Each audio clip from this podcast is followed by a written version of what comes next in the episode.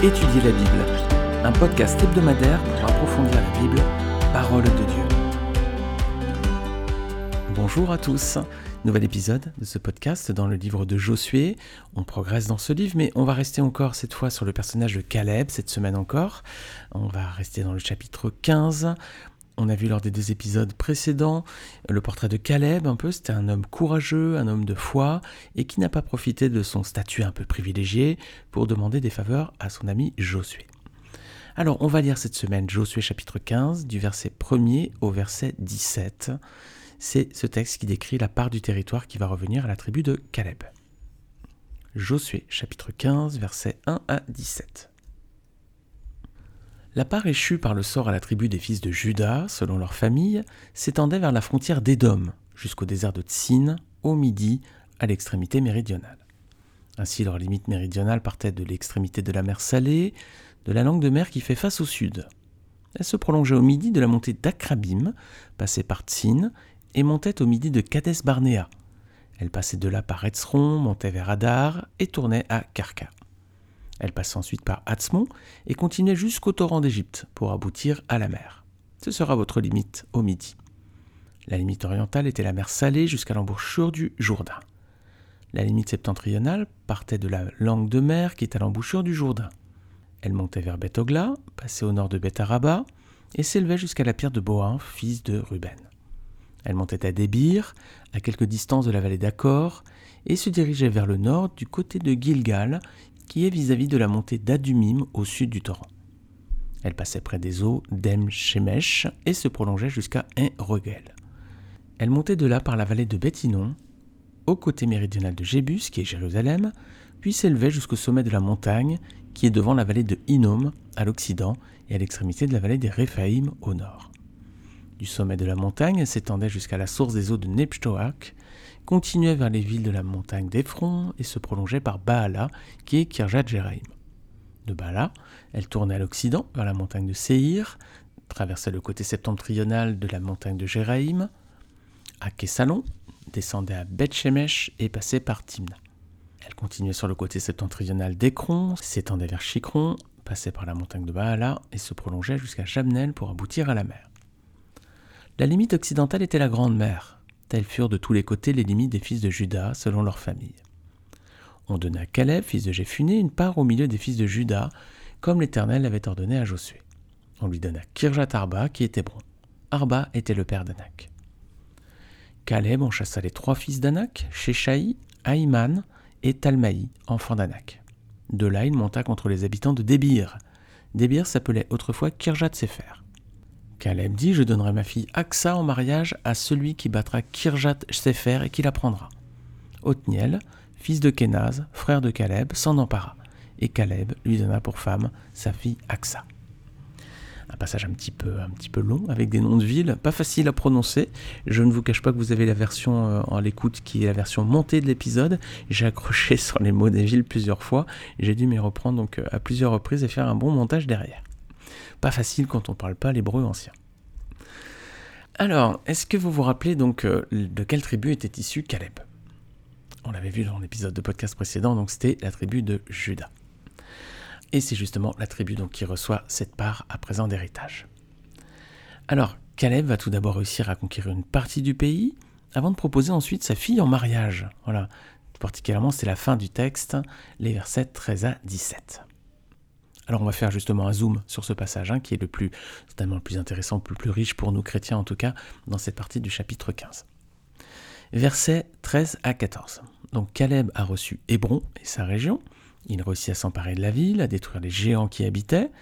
Donc Caleb a vraiment eu raison de croire en la fidélité et dans la puissance de Dieu. Sa foi récompensée, Dieu était fidèle, il a accompli toutes ses promesses et à présent Caleb a la victoire. C'est une passerelle avec l'épisode précédent qu'on avait vu la semaine dernière. Alors, versets 15 à 17, voilà, suite à cette victoire, qu'est-ce qu'il va proposer en récompense à celui qui prendra la ville de Débir? C'est un bien curieux cadeau. Il va proposer sa fille en mariage. Alors, les amis, est-ce que cette demande vous semble un peu indélicate? Un père qui propose sa fille en mariage. Est-ce que vous l'auriez fait? Ouais, non? Vous l'auriez fait ou pas alors? Hmm. Est-ce que Caleb oublie le bien-être de sa fille? C'est la question qu'on peut se poser aujourd'hui. Hein. Évidemment, nous aujourd'hui, on vit dans les années 2020 et quelques.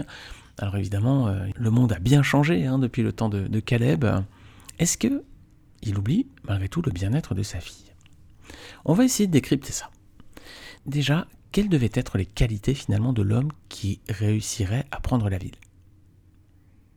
À la lumière des textes, on comprend que ça doit être un homme courageux, hein, ça doit être un homme fort, un homme qui s'appuie sur Dieu. Hein. C'est une ville qu'il va falloir conquérir, il y aura des combats, il faudra avoir la foi, hein, comme Caleb. Alors donc ça doit être un, un homme courageux, fort, et donc qui doit s'appuyer sur Dieu. Voici donc le profil d'homme que Caleb veut donner à sa fille en mariage. C'est pas sur des critères physiques, c'est pas sur des critères sociaux, c'est pas des critères matériels. Hein, il se dit pas il faut qu'il soit beau, il faut qu'il soit riche, il faut qu'il soit d'une belle famille. Non, c'est uniquement des critères moraux. Alors du coup, la proposition de Caleb, est-ce qu'elle vous semble sage? Ben oui, quand même, finalement. Hein. Qui ne voudrait pas, en tant que chrétien, que sa fille se marie avec un homme qui s'appuie sur Dieu? Vraiment, hein c'est tout ce qu'on peut souhaiter hein, en tant que parent chrétien. Alors qu'est-ce que ça démontre du caractère de Caleb? Bah, Qu'il veut le meilleur pour sa fille finalement. Il veut que ce soit un homme qui s'appuie sur Dieu et pas sur sa beauté physique. Ah, ça fait des belles qualités quand même. Hein. Alors c'est un homme qui s'appelle Othniel qui va recevoir ce présent. Et on voit verset 17 que donc c'est le neveu de Caleb. Hein. Donc il est lui aussi de la tribu de Judas. Est-ce que vous voyez d'autres passages où ce personnage apparaît par la suite? C'est Othniel. Pas facile, hein, celui qui trouve, chapeau, hein, compliment. Hein. On trouve une référence notamment dans Juge 3, versets 7 à 11. Alors on va lire ce passage. Juge 3, versets 7 à 11, c'est intéressant parce que du coup on va apprendre un peu plus sur lui. Qu'est-ce qu'on lit à présent? Les enfants d'Israël firent ce qui déplaît à l'Éternel. Ils oublièrent l'Éternel et ils servirent les Baals et les idoles. La colère de l'Éternel s'enflamma contre Israël, et il les vendit entre les mains de Cushan Rishtaim, roi de Mésopotamie. Et les enfants d'Israël furent asservis huit ans à Cushan Rishataim. Les enfants d'Israël crièrent à l'Éternel, et l'Éternel leur suscita un libérateur qui les délivra. Othniel, fils de Kenaz, frère cadet de Caleb. L'esprit de l'Éternel fut sur lui, il devint juge en Israël, et il partit pour la guerre. L'Éternel livra entre ses mains Cushan Rishataim, roi de Mésopotamie, et sa main fut puissante contre Cusham Rishataim. Le pays fut en repos pendant 40 ans, et Othniel, fils de Kenaz, mourut. Alors voilà, on en sait un petit peu plus maintenant sur Othniel. Qu'est-ce qu'on peut dire de lui à la lecture de ce texte? Eh bien donc il est devenu le premier juge en Israël, hein, c'est le premier juge en Israël. C'est un leader, clairement un meneur d'hommes, c'était un guerrier courageux. L'Éternel l'a choisi, il était puissant, et puis vous avez vu ce détail, hein, l'Esprit de Dieu reposait sur lui, au verset 10. Alors du coup maintenant, après avoir lu tous ces textes et les avoir un peu décryptés, peut-on dire que Caleb a choisi un bon époux pour sa fille? Oui, clairement. Hein. C'est un homme qualifié, Othniel, il est appelé par l'Éternel, il est courageux, il est zélé pour Dieu. C'est un très bon choix, en somme, très très bon choix. Je vous propose de regarder à présent la suite de cette histoire. Regardez, la fille de Caleb, Aksa, vient lui faire une demande. Josué 15, versets 18 à 19. Dès son arrivée chez Othniel, elle le persuada de demander un champ à son père. Elle descendit de son âne et Caleb lui dit Qu'as-tu? Elle répondit Fais-moi un cadeau. Puisque tu m'as donné une terre située au sud, donne-moi aussi des sources d'eau. Et Caleb lui donna les sources supérieures et les sources inférieures. Alors, qu'est-ce que vous pensez de la demande de sa fille Aksa Est-ce qu'on peut dire qu'elle est culottée, entre guillemets? Ah, hein Déjà, qu'est-ce qu'elle demande à son mari Othniel?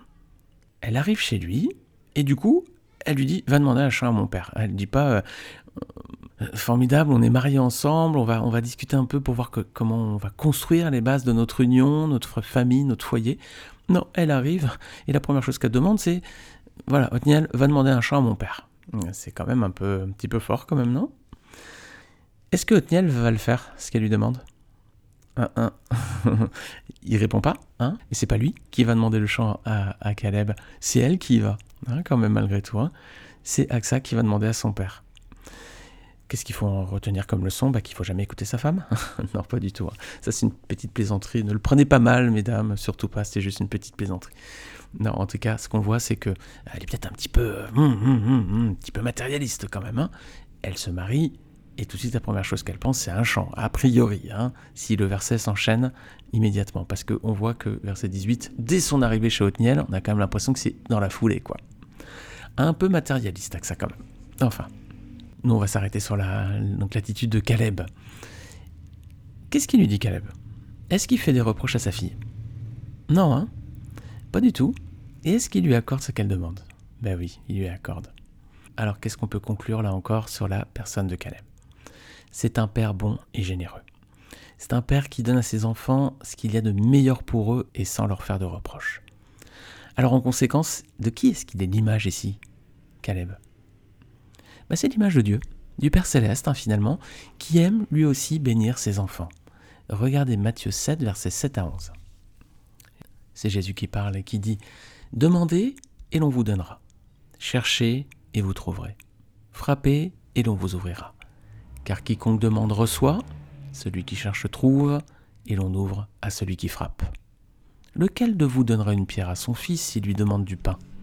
Ou s'il lui demande un poisson, lui donnera-t-il un serpent? Si donc, méchant comme vous l'êtes, vous savez donner de bonnes choses à vos enfants, à combien plus forte raison votre Père qui est dans les cieux donnera-t-il de bonnes choses à ceux qui les lui demandent? Josué est à l'image dans ce passage aussi du Père céleste hein, qui donne à ceux qui lui demandent sans faire de reproches. Alors, Caleb, c'est un personnage magnifique. Hein. il, est, peu mis en avant dans le livre de Josué. Le peu qu'on a, c'est finalement quelques versets, mais vous avez vu les traits de son caractère. C'est un personnage remarquable. Ses qualités sont nombreuses. C'est un exemple de foi, tout d'abord. Il fait partie des deux espions hein, qui ont cru que Dieu donnerait ce pays à Israël la première fois lorsqu'il avait été envoyé en Canaan avec Josué. Donc. Il a compté sur Dieu pour prendre la ville d'Hébron plus tard, malgré la présence des géants et des villes fortifiées. Alors c'est un modèle de foi, c'est aussi un modèle de patience. Hein. Josué a dû marcher 40 années dans le désert. Il a attendu patiemment le moment où il prendrait possession de sa terre. C'est également Caleb un exemple de sagesse et de douceur d'esprit. N'a pas murmuré, ni contre Dieu, ni contre Israël, bah, malgré qu'il ait dû marcher lui aussi 40 ans dans le désert, et qu'il ait dû vivre la même pénitence avec cet exode qui s'est prolongé dans le désert. C'est un modèle donc de foi, de patience, de sagesse, de douceur d'esprit, c'est aussi un modèle d'humilité. Il n'a pas été jaloux de Josué, hein, Caleb. Josué, c'était le conducteur du peuple de Dieu, alors qu'il avait été espion au même titre que Caleb. Mais Caleb n'a jamais manifesté une quelconque rancune envers lui, bien au contraire. Son attitude nous montre qu'il a toujours été fidèle et exemplaire. Alors Caleb, c'est aussi enfin un exemple d'amour, quelqu'un qui veut le meilleur pour ses enfants, notamment à travers leur mariage, qui donne généreusement à ses enfants ce qu'il a de meilleur sans faire de reproches, qui cherche un bon conjoint, hein, qui s'appuie pas sur sa beauté physique, sociale, sa richesse. Voilà, il veut quelqu'un qui craigne Dieu, parce qu'il sait que ce sera alors le meilleur conjoint pour sa fille. Alors foi, patience, sagesse, douceur d'esprit, humilité, amour. Sont des qualités, les amis, si vous avez remarqué, qui sont à l'image d'un autre personnage. C'est notre Seigneur et Sauveur Jésus-Christ. C'est lui, le modèle parfait. Caleb était imparfait, il avait aussi ses erreurs, hein. il avait aussi ses péchés. Mais Christ est l'exemple parfait, le parfait modèle de foi, de patience, de sagesse, de douceur d'esprit, d'humilité et d'amour alors que cet exemple nous inspire pour être à notre tour de fidèles serviteurs de Dieu. Alors malheureusement les amis, l'histoire est belle jusque-là, mais le chapitre 15 termine sur une note négative et c'est souvent le cas dans les chapitres qui suivent. Verset 63, regardez. Les fils de Judas ne purent pas chasser les Jébusiens qui habitaient à Jérusalem, et les Jébusiens ont habité avec les fils de Judas à Jérusalem jusqu'à ce jour. Et ce sera souvent, hélas, le cas dans le reste du livre de Josué. Alors la foi et le courage de Caleb ne se retrouvaient pas chez tout le peuple, bien au contraire, et c'est ce que nous aurons l'occasion de voir au fur et à mesure des prochains épisodes. Voilà, chers amis, ce que je voulais partager avec vous sur ce chapitre de 15 du livre de Josué.